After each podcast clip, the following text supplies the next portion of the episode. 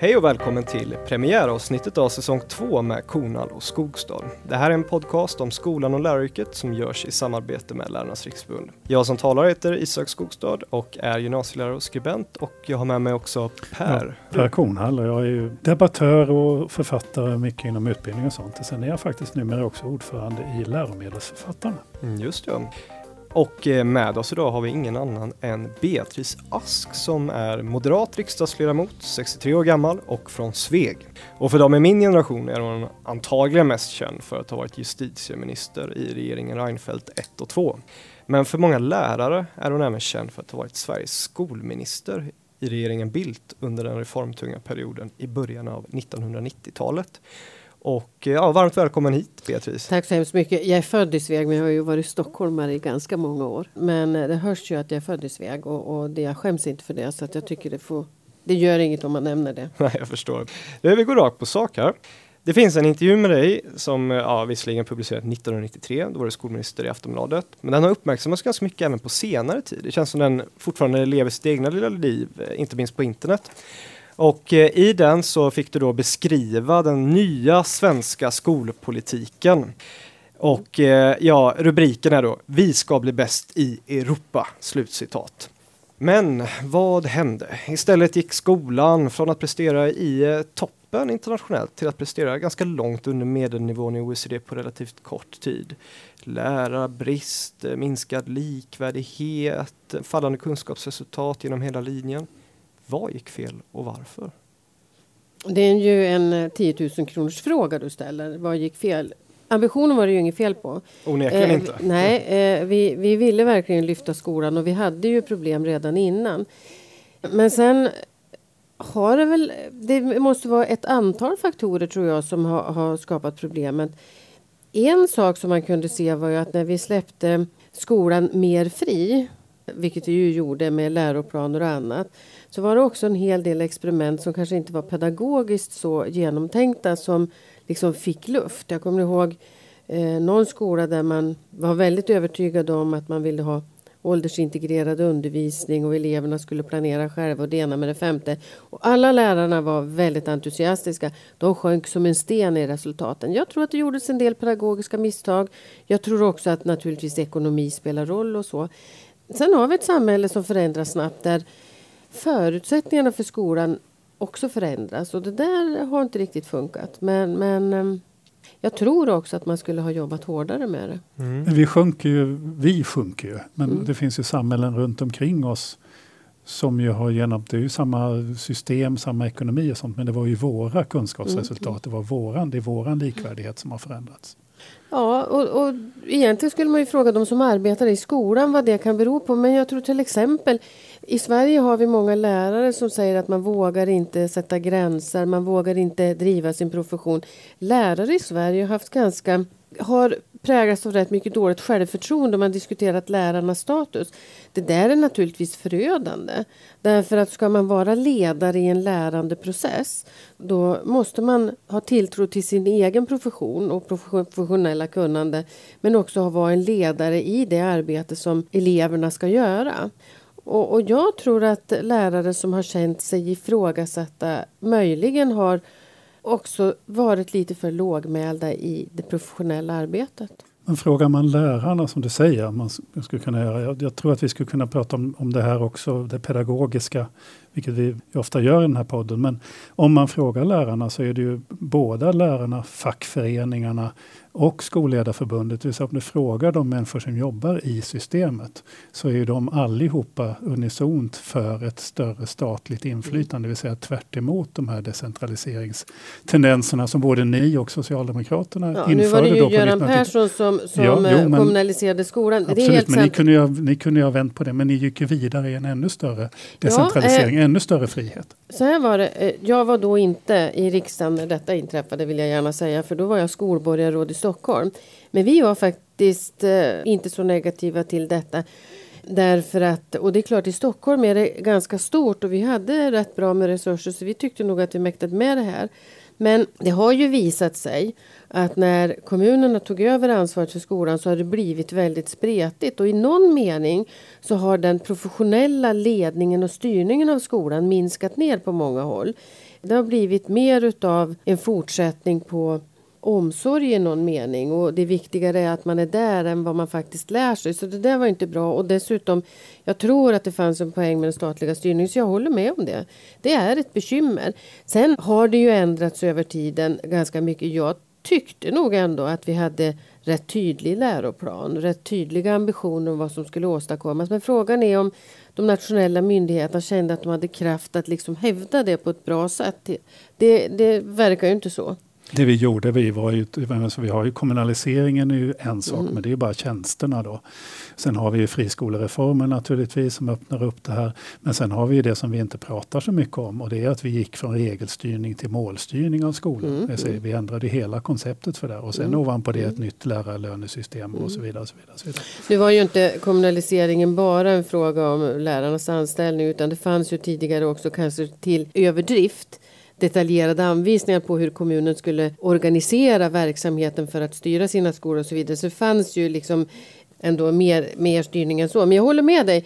Vi har ju gått igenom en utvecklingsfas på många områden där tron är att målstyrning alltid är det bästa istället för regelstyrning. Jag är fortfarande inte helt främmande för det men, men visst, det ändrade system och, och vad vi kan lära idag är så att säga att dra slutsatser av det som har varit och se vad man ska göra. Men jag tror inte heller på nationell detaljstyrning av skolan därför att förutsättningarna i det enskilda klassrummet och i skolan är så olika.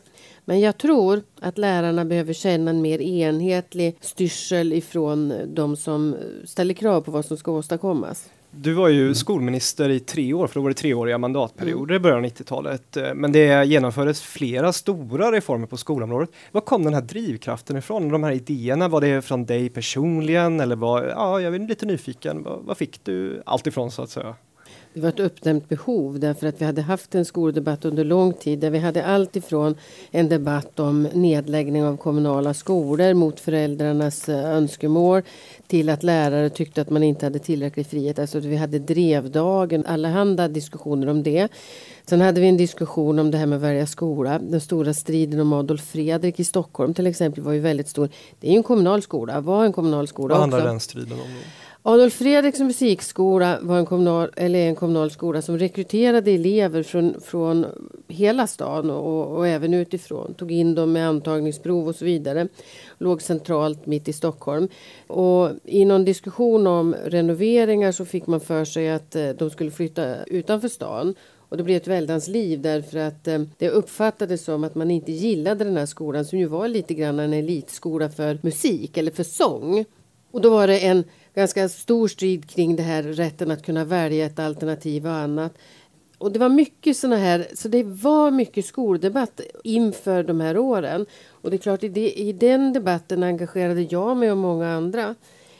Jag kommer ihåg när jag var skolborgarråd i Stockholm och eh, så kom skoldirektören Sven-Åke Johansson till mig, tidigare socialdemokratisk eh, ämbetsman dessutom.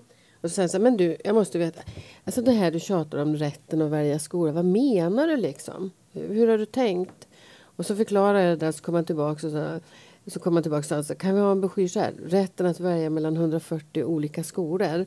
Då hade han tänkt till om hur vi skulle kunna göra det i Stockholm. Och det som hände sen var ju den att min första son, när han skulle börja skolan så fick jag ett brev hem där det står så här. Er son är placerad i Eira-skolan, punkt. Hej och hå. Det som hände när min nästa son kom var ju det att man fick ett brev hem det stod det. Er son ska snart börja den vanliga grundskolan. Det finns flera skolor att välja mellan och eh, här bifogar vi information om det. Du får gärna vända dig hit och dit men du måste meddela oss före det och det datumet om du har något önskemål. Om det inte kan uppfyllas så finns det alltid en plats i närmaste skola. Alltså det var en helt annan ett helt annat förhållningssätt till elever och föräldrar mm. som jag ändå tycker är helt rätt på individnivå kan man ju absolut förstå, men om, man, om vi fokuserar lite på systemnivå här, vad det gav för effekter. Nyligen avslöjades det ju att OECD redan i början av 1990-talet kritiserade Bildt-regeringens tillvägagångssätt för genomförandet av sina utbildningspolitiska reformer för skolan.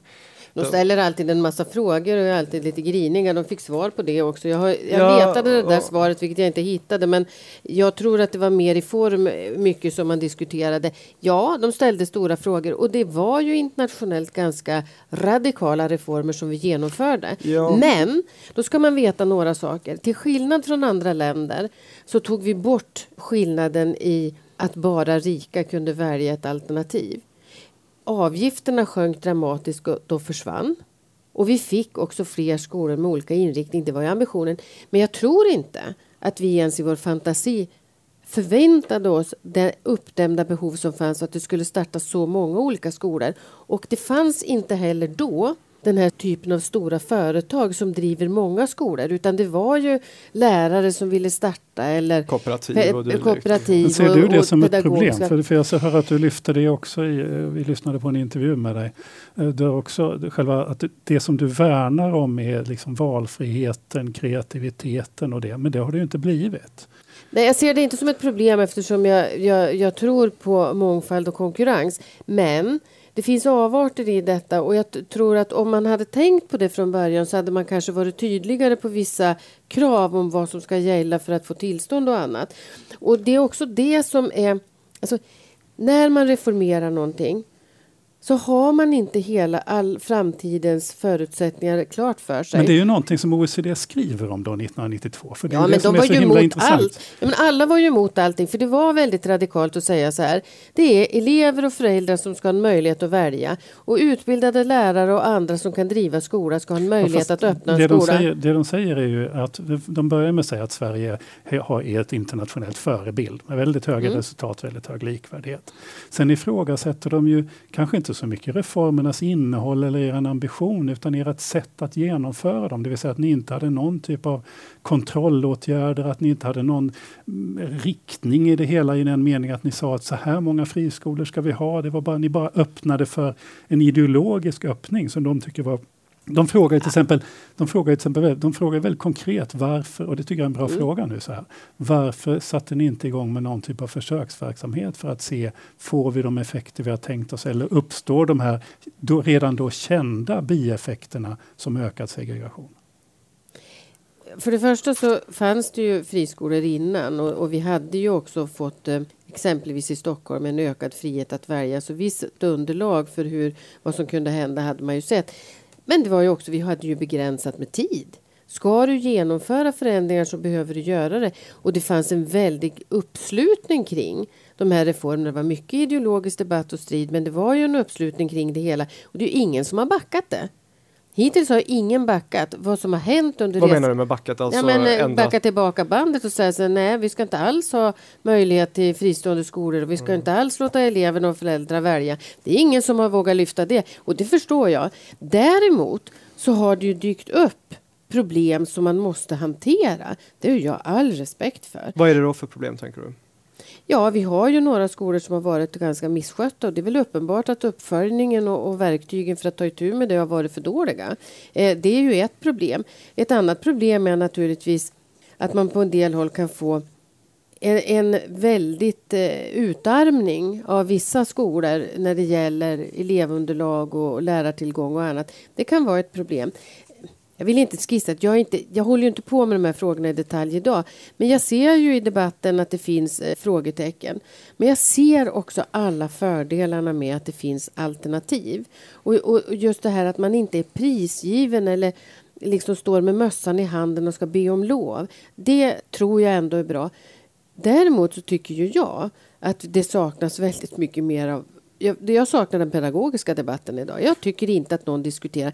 För det är väldigt stor skillnad på att vara barn idag och för 20 år sedan. Vi lever i en höginformativ omgivning med mycket teknologi och annat och helt andra parametrar.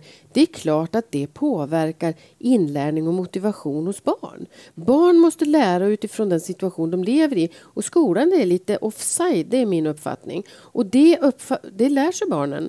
För de har inte blivit, barnen har inte blivit dummare. Det är jag helt säker Men det, här att, men det här med att se elever som att alltså rätten att välja som bara någonting positivt. Dagligen så möts vi av lärare och rektorer som har problem därför att föräldrar upplever skolan ungefär som en godisbutik. Där Oj. man kan gå in och välja vad man vill. Därför att man har etablerat den kundrelationen. De säger till rektorerna, men om inte liksom ni gör vad vi säger då tar vi vår Mats ur skolan. Alltså så, och så flyttar vi den till en annan skola. Fast, fast du kan ju vända på, ja det är ett problem. Och, och Hem och skolaföreningar som tidigare var ett, liksom ett, någonting där man påverkade sin skola. För man pratar gärna om valet som ett sätt att påverka men det är bara att påverka sitt eget individuella barn. Men det där är ju lite grann utav den egocentritet som finns i samhället. Men jag tycker det är bra att man kan tala om för en rektor att om den här skolan inte kan ta itu med de här problemen, då är jag beredd att flytta mitt barn. Men du ska inte inbilla dig att det är särskilt lätt för en förälder att flytta barn från en skola till en annan, liksom att gå omkring som en kund.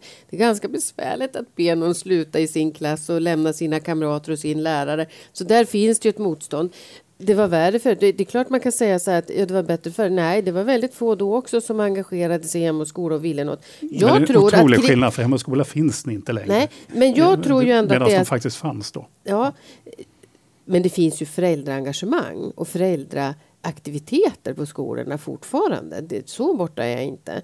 Och det finns eh, många föräldrar, minst lika många som tidigare, som engagerar sig. Men idag så har det ju en betydelse och en möjlighet för alla föräldrar att göra sin röst hörd. Det tycker jag är bra. Sen beklagar jag att ibland är man ju så rädd att ge föräldrar adekvat information så att man faktiskt får väldigt konstiga uppfattningar. Jag tycker till exempel att det är väldigt jag gillar inte när föräldrar ifrågasätter vad läraren har gett för direktiv eller ja, de får så mycket läxor och det är alla möjliga fel. Ta den diskussionen med läraren. Därför att jag tror att det för barnen och elevernas skull är viktigt att vuxna pratar med varann och har en entydig uppfattning om vad som gäller. Och jag tror ibland att man får fel version om man enbart lyssnar på sina barn. På tal om eh, pedagogik och så, i, i samma Aftonbladet-artikel som jag nämnde inledningsvis så pratar du även om att du ville att eleverna skulle få fler fria val, alltså inom skolan. Exempelvis hade du en ambition om att eleverna själva skulle få styra mer om vad de skulle läsa. Mm. Och jag citerar dig nu då. Risken är förstås att eleverna får lära sig för mycket om Myrorna och för lite om Gustav Vasa. Men då får vi svälja det, sa du då. Och du verkar ha stått fast vid denna pedagogiska syn om jag förstår det rätt. Eh, lyssnade... Ja, eh, för, eh, både och. Eh, alltså så här. Det blev ju fel därför att när skolan skulle omsätta elevens val till någonting så blev det ju Alltså dels hade vi innan dess hade vi haft fritt vårt arbete som ju inte var så lyckat. Och man gjorde liksom en kopia på det igen och gjorde Men tanken var så här. Alltså de flesta barn som man känner snöar ju in på någonting. Det kan vara dinosaurier, eller det kan vara grodor eller frimärken eller något annat. Och det är märkvärdigt att barn, jag känner rätt många ändå, barn som är intresserade av något och kanske inte alls är så bra i skolan, de kan lära sig nästan vad som helst om de är motiverade och intresserade. Och räcker inte böckerna till, ja då fortsätter de på engelska. Jag kommer ihåg när Harry Potter kom och så kom inte böckerna ut tillräckligt snabbt. Ja då var de tvingade att köpa den engelska versionen. Men då är du, men då är du en anhängare verkligen av, av, John Dewey och de progressiva pedagogerna. För det, det är så de uttrycker sig. Alltså du ska följa barnet i barnets intressen, barnets Nej, lust men alltså, att lära. Jag, alltså, jag, jag, jag, inte, alltså, jag tror att det finns en balans som man måste ha. Men jag ville och tyckte att det fanns skäl till att försöka få skolan att lite mer bygga på att barn är motiverade istället för att vi bara talar om för dem vilken meny de ska ha. Och jag tror nämligen att den som får kunskapshunger vill också lära sig mer. Och om man trivs med någonting i skolan och får ägna lite tid åt det man verkligen brinner för, då tror jag att den inställningen smittar av sig på det övriga. Men det förutsätter ju då att man verkligen mäktar med att göra det här. Det gör ju många lärare Jag ser ju som, som lärarens roll att motivera till det som barnet ja. inte är motiverat till när man kommer till skolan. Ja, men liksom hur tycker du att man lyckas med det? Ja, men det finns en hel del motivationsforskning mm. och jag tror att ett problem, eller som jag ser som ett problem, det är att man börjar i fel ände. Alltså man börjar med, vad är Kalle eh, intresserad av? Vad motiverar honom? Ja, då kanske han kommer från en bakgrund där det handlar om fotboll eller någonting sånt. Ja, ska man då anpassa skolan efter Kalles intresse? Eller ska man vidga Kalles horisont med ny kunskap och lära honom kanske någonting eh, som handlar mer om historia eller bildning Mm. eller kunskap som man kommer få nytta av senare i livet. Fotbollen kommer man ju få på sin fritid för det är hans intresse. Men jag menar ju då att skolan ska vidga elevernas eh, kunskapshorisont. Ja, men det håller jag med om. Och jag vill bara inflika och säga att vad, när kommer då motivationen in i bilden? Ja, motivation kan vara viktigt, men det är ju först när man lyckas med någonting, när man lär sig någonting. så i början kan det fast vara jobbigt. Alltså jag har aldrig någonsin drivit linjen att man bara ska hålla på med det man är Ja. intresserad av. Och jag har inte sagt att man får hålla på med precis vad som helst heller.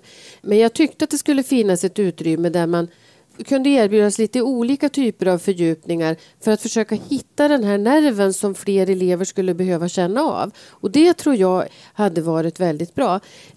Därför att idag så och barn fortsätter, gör så här ändå. De skaffar sig ju väldigt mycket kunskap fast inte alltid på det vi vill utanför skolan, precis som du säger. Eh, men jag tror kanske att man skulle kunna komma åt den där nyfikenheten också inom ramen för skolans arbete. Och det kan vara väldigt roligt att arbeta med i skolan också när man har någon som är specialintresserad av Gustav Vasa eller vad det Men nu kan en, en vara. bieffekt av det som, som skedde här ju, då, för det var ju inte bara grundskolan, inte bara fritt för valt arbete eller elevens val, utan det handlar också om hela konstruktionen av gymnasieskolan.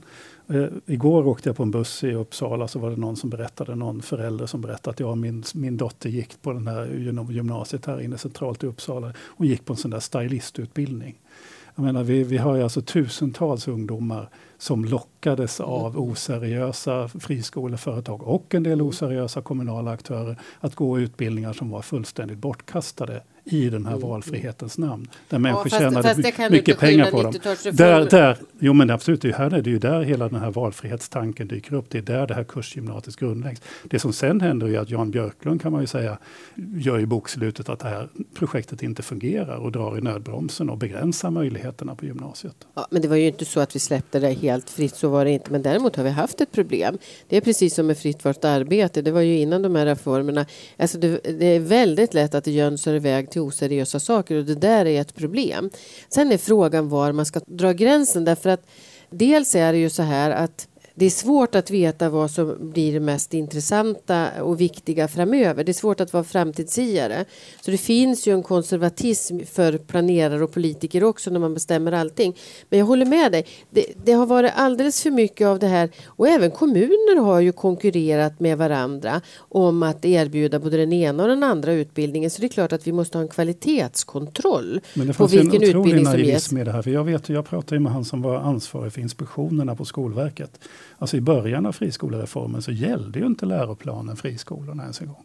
Oh, första- nej, det var, det, det det första- var det inte under min tid, det Claes-Göran. Claes-Göran Agebo som då jobbar på Skolverket Ja, precis det- i början det- av det håller friskolan, jag säger inte med Det om. första det de sa till när de hade internutbildning av inspektörerna var glöm att skollag och läroplan gäller. Ja, men i så fall gjorde de inte så. Det gäller inte därför jag vet ju vad det stod i de krav som skulle ställas på är klart att de skulle följa läroplanen för den obligatoriska skolan är det helt nödvändigt. Därför vi har skolplikt i det här landet och det har aldrig varit frågan om att man inte ska följa den läroplan som gäller för grundskolan. Det är också så att för att få tillstånd så måste man naturligtvis arbeta med de läroplaner som gäller. Sen att de kanske arbetade på ett annat sätt och timplaner och annat. lite, Men, lite men, olika bud därför att Ja, det är en det del låter av, del av Jan. Björklunds Det låter- reformer också att återföra. Ja, nej, men alltså att, att man var tvingad att, att strama upp, det tror jag säkert. Men, men jag ifrågasätter ju om folk på Skolverket gick ut och sa att strunta i de nationella riktlinjerna för skolan. Så oseriöst, ja, det, det, så oseriöst kan det ju inte vara. Vi kan ju inte betala. Och det skulle jag aldrig ha gått med på. Vi kan ju inte betala för en utbildning som inte håller den grundläggande nivå som, som de nationella riktlinjerna ger. Det är ju helt otillständigt. Om vi leker med tanken att du fick gå tillbaka till 90-talets början med den kunskap och den erfarenhet du besitter idag. Hade du gjort någonting annorlunda tror du? Eller det hade du säkerligen, men vad hade det varit kanske? Jag hade varit tydligare i eh, anvisningarna om vad som måste göras. Och jag hade naturligtvis med den erfarenhet som finns idag kanske ändrat i en och annan, annat regelverk. Men till exempel så hade jag ju varit mycket tydligare om det här med, med elevens val och annat hur det skulle se ut. En annan sak som har retat mig genom åren är när vi skulle, nu har ju betygssystemen ändrats gång efter gång. Men då var den här diskussionen om godkänt, icke godkänt. Och eh, då stod det i pappren som kom in till mig att det skulle heta godkänd, icke godkänd. Och då sa jag att det går inte. Elever är per definition godkända. Alla barn är godkända i mina ögon. Så ni måste ändra det till T. Därför det är resultatet som inte är godkänt. Och det är en väldig skillnad. Och jag kommer ihåg, jag var upprörd och jag bråkade om det här. Likväl när, när allt är i tryck och liksom går igenom så det är i alla fall fel bokstav. Och det, alltså, det där har retat mig. Sen har det ju kommit en diskussion mellan varven om det här att barn har känt sig knäckta och så vidare. Och, och jag tycker det är en otrolig skillnad i detta. Varje barn, även om man har särskilda behov eller annat, är per definition godkänd i skolan. Ja, det är ju jättesvårt med skolplikt och sen få stämpel ja, men att förstår, man inte ja, men förstår Ja. du. Eh, och, och, men däremot så kan ju det man åstadkommer i förhållande till de mål man har satt upp för ett arbete vara icke godkänt. Naturligtvis. Och det där är ju viktigt och, och där, där har jag många gånger känt hur viktigt detaljerna är. För jag tror att om jag skulle gå tillbaks så skulle jag vara ännu mer noggrann i detaljerna och kanske med den erfarenhet jag har idag. Och det, kanske, det vore säkert bra. Sen skulle jag nog fundera mycket över det här med, med kommunernas förmåga att ta sig an skolan.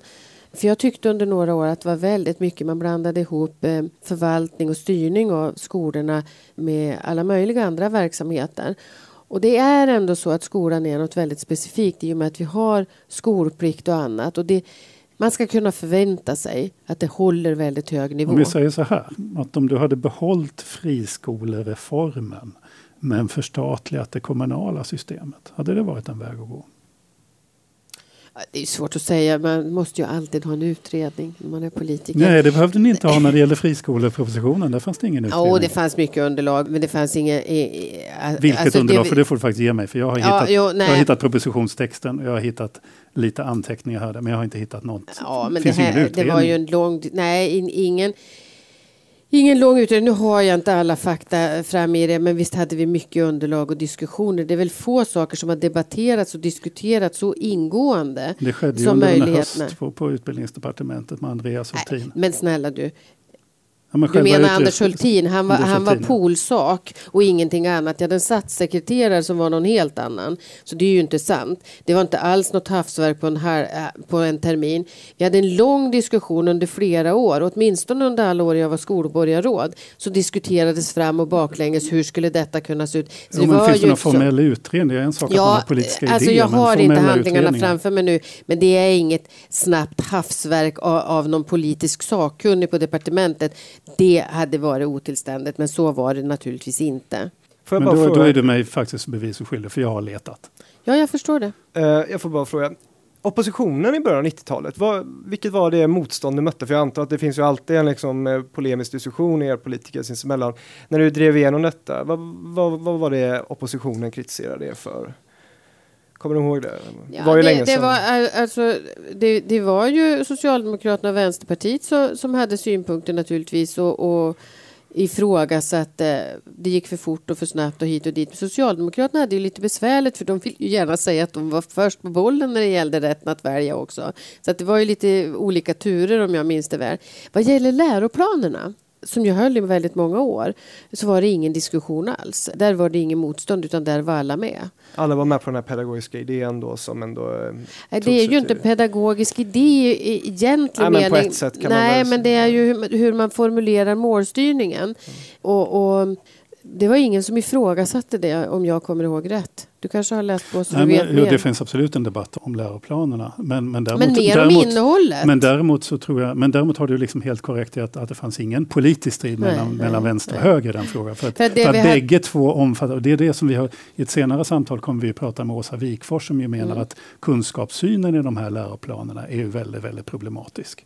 Och där är ju både du och socialdemokrater Mm. ansvariga för att både för införa den här kunskapssynen eh, Vad är kunskapssynen? Alltså synen på- Varför är det fel? Eh, om vi säger så här, när, när eh, det, det roligaste exemplet på det här är när Skolverket tror jag, 1994 ska sammanfatta liksom vad, hur man tänker i, i stat och kommun och i myndighet från myndighetens sida. Att kunskap inte går, så skri, det här citat, kunskap inte går att överföra från en person till en annan, från den som undervisar till den som lär. Mm. Alltså en syn på kunskap som någonting mm. som inte är reproducerbart. Mm. Och, det är, och det är här som Åsa Wikfors har, har reagerat på. Och Men, här är ju alltså då en pedagogisk, en akademisk pedagogisk debatt som, ja, fast, som kommer in i, i Fast det resonemanget bygger... Men det är ni som så att säga befäster det här. Ja, fast, fast eh, eh, man kan ju haka upp sig på den delen. Men det, vad det handlar om är ju den att eh, nej, det går inte bara att, att tvinga på någon kunskap utan du måste ju faktiskt också ta in den. Det är väl inte så märkvärdigt. Jo, egentligen. fast det, det står att kunskap inte går att överföra. Det är ja, det som ja, är, jo, men, är, men, alltså, utan, men det bygger ju väldigt mycket på, på tanken att man faktiskt måste inhämta kunskap.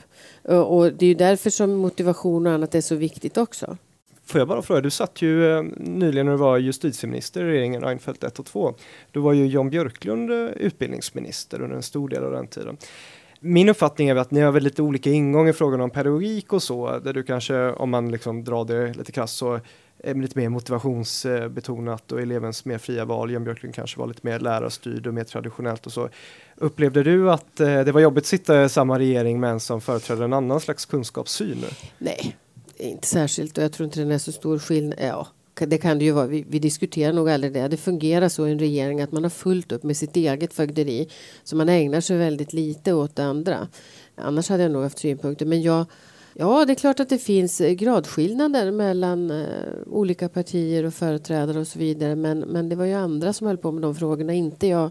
Så jag hade aldrig någon bekymmer med det. Sen är det ju också en fråga om sättet att framföra saker på. Och, och Jan Björklund är ju väldigt tydlig. Ja, det kan man inte säga annat.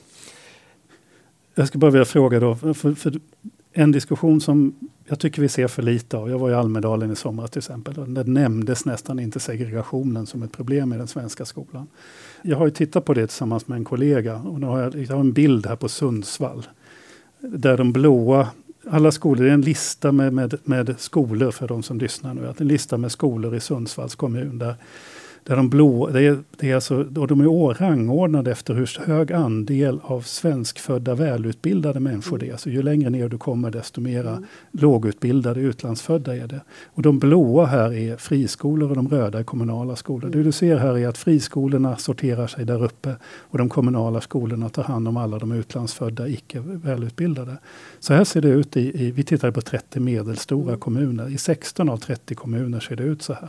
Det vill säga friskolorna tar hand om de välutbildade svenskfödda i mycket, mycket högre grad mm. än de kommunala skolorna. Är inte detta ett problem att vi får ett samhälle som går isär? Och det här är inte boendesegregation. Det här är skolvalssegregation. Ja, men det är väl del. både kommunala skolor här och... Jo, men du har eh, någon kommunal skola ja, men alltså i, i helheten här så är det både kommunala... Ja, fast alla, du säger att det, det är de friskolorna som har tagit de Jo, men jag hör, jag hör vad du säger och jag förstår vilken tes du vill driva. Eh, ja, jag tror faktiskt att välutbildade föräldrar är mer eh, på att faktiskt välja och, och leta den bästa utbildningen. Det är ju faktiskt ett väldigt stort problem. Men nu säger men du någonting om bästa, för det är inte säkert att de här är de bästa. Det är bara det att de går på likadana skolor med likadana barn.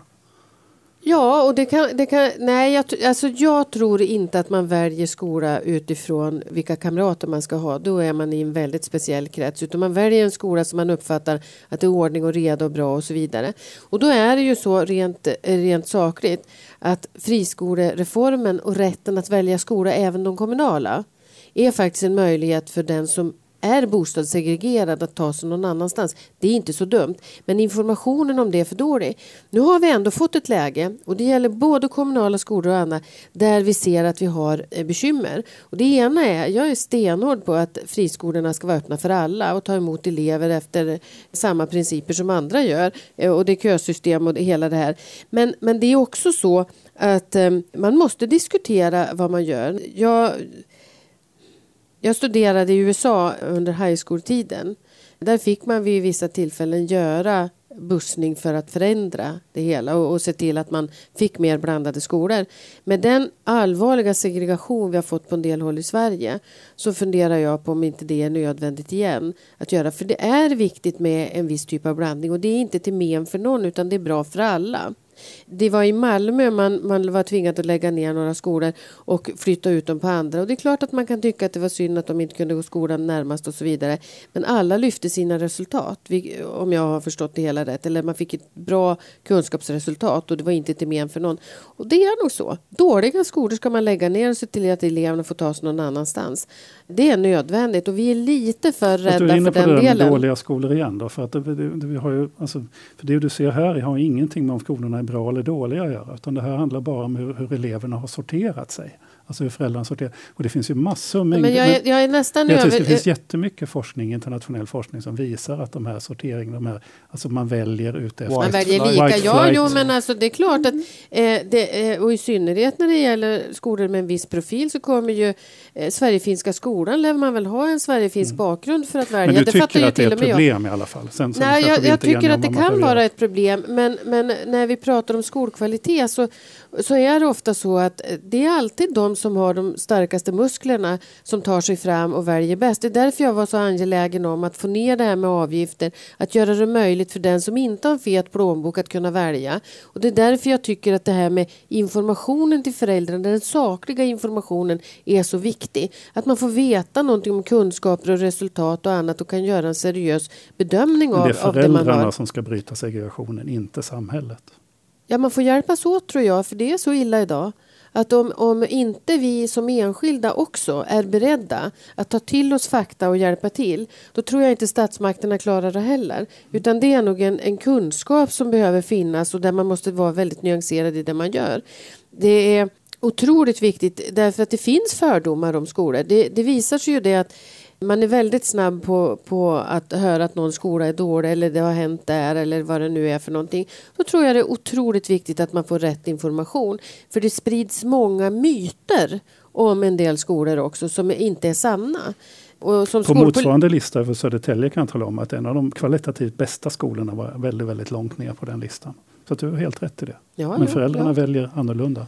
Ja, och det, och det är ju ett informationsproblem och en diskussion som man måste ta. Så mm. jag tror att man behöver diskutera skolfrågorna mycket Men mer. Men OECD föreslår ju ändå då att vi ska styra skolvalet. Ja, om du hänvisar till en rapport som är 20-25 år nej, gammal. Nej, nej, nej, nej, 2015, nu senast i deras ekonomiska rapport som kom i våras. Vad tyckte de att vi skulle göra? Så föreslår de att vi måste gå in och justera våra skolvalsmodeller så att vi inte uppför den här segregationen som vi ser.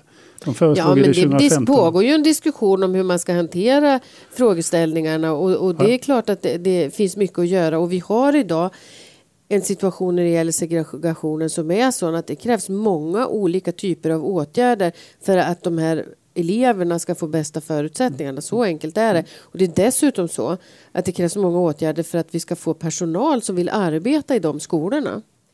Ja, och tiden går fort när man har många intressanta frågor att diskutera. Och jag vill tacka dig Beatrice för att du kom till vår premiäravsnitt i säsong 2 av Kornhall och Skogstad. Och häng kvar så ska vi ha lite eftersnack. Tack så mycket Beatrice. Tack. Tack. Ja du Per, nu har precis eh, Beatrice Ask lämnat oss. Jag måste bara säga att eh, jag är ändå lite imponerad över att hon ställer upp i en sån här intervju. Det, hon kanske inte visste vad hon gav sig in i. Det var ganska hårda men rättvisa och det var ju som sagt hon blev ju skolminister innan jag var född. Det här var ju länge sedan och nu visade det sig också att hon inte hade fått frågorna i förväg som kom helt oförberedd. Ja, Ganska ja. bra av henne att kunna ja. härda ut med de svaren hon gav. Eller vad säger ja, du? men så är det. Hon är ju jag har ju inte alls, jag har inte alls samma åsikter som henne, men, men, hon är en av de tycker jag, bästa politikerna vi haft när det gäller att kommunicera och prata och ger ett alltid trevligt och rättframt intryck och så vidare. Så det är skitroligt helt enkelt att prata med henne. Mm. Slipad politiker. Mycket slipad. En fråga till dig Per. Eh, känner du att eh, den här intervjun gav dig någon klarhet, kanske lite mer förståelse för tankeprocesserna bakom 90-talets reformer? Nej, det kan jag inte säga, men däremot så blev det för mig väldigt, det som jag mest tar med mig här som jag blir lite, är lite häftigt på något vis, det är att hon kommer verkligen ut här som en progressiv pedagog. Mm, alltså hon kommer ju ut att hon, hon stödjer då de här läroplanstankarna och alltihopa det, mm. det som vi nu ser en vändning om i samhället, det som nu Skolverket faktiskt medvetet jobbar för att försöka få bort ur läroplanen, den här kunskapsrelativismen och och lite sånt där. Det är ju de tankegångarna, mm. så att mm. säga. inte kunskapsrelativism, det är väl ta i, men det här att vi ska följa elevernas intressen till, jo, just, eh, och, och, så vidare. Det. Till hennes försvar på den punkten så kan jag nog förstå. Jag menar, hon, hon var justitieminister i åtta år och nu sysslar hon med andra frågor. Det var ju länge sedan hon var liksom Ja. direkt involverad i skolfrågor och mycket Men på det vatten har runnit under. Absolut. Absolut, men jag, tänk, jag tänker som så här, ett kontrafaktiskt scenario, eller man ska säga att eh, om hon fortsatt hade varit eh, skolpolitiker så hade hon säkerligen hängt med mer i den pedagogiska debatten och möjligtvis också ändrat åsikt. Men jag håller med dig, det var väldigt intressant och det går ju lite stick i stäv mot eh, den nuvarande pedagogiska debatten. Eh, absolut. Sen är det annat intressant att hon också pratar om att liksom mer kontroll, att hon inte var främmande för mer statligt Ja. kontroll av skolsystemet, att hon faktiskt erkände likvärdigheten som ett problem. Ja. Tidigare så har ju både hon och andra företrädare för säga, borgerligheten på politiken på hennes nivå, de viftar ju bort det med att det bara är boendesegregation, men det gjorde ju inte Beatrice. Och jag måste säga att eh, jag blir också förvånad över att hon, eh, hon säger det inte rakt ut, men hon tar upp eh, när man pratar om nu en problematisk diskurs, typ så här, ja men det har startats företag med jättemånga skolor och sånt och det är en eh, retorik som man liksom inte ens skulle höra från Moderaternas utbildningspolitiska talesperson idag. Nej. Och det kanske också är just anledningen att hon inte har de här frågorna idag, så hon kan vara lite friare och säga vad hon tycker och uppfattar utan att ha koll på liksom hur man ska bete sig som moderat utbildningspolitiker. Ja, jag tyckte det var kul att vi hade 90-talets skolminister på besök. Det tycker jag med. Ja. Tack för att du har lyssnat på Kornhall och Skogstad. Vi hörs igen.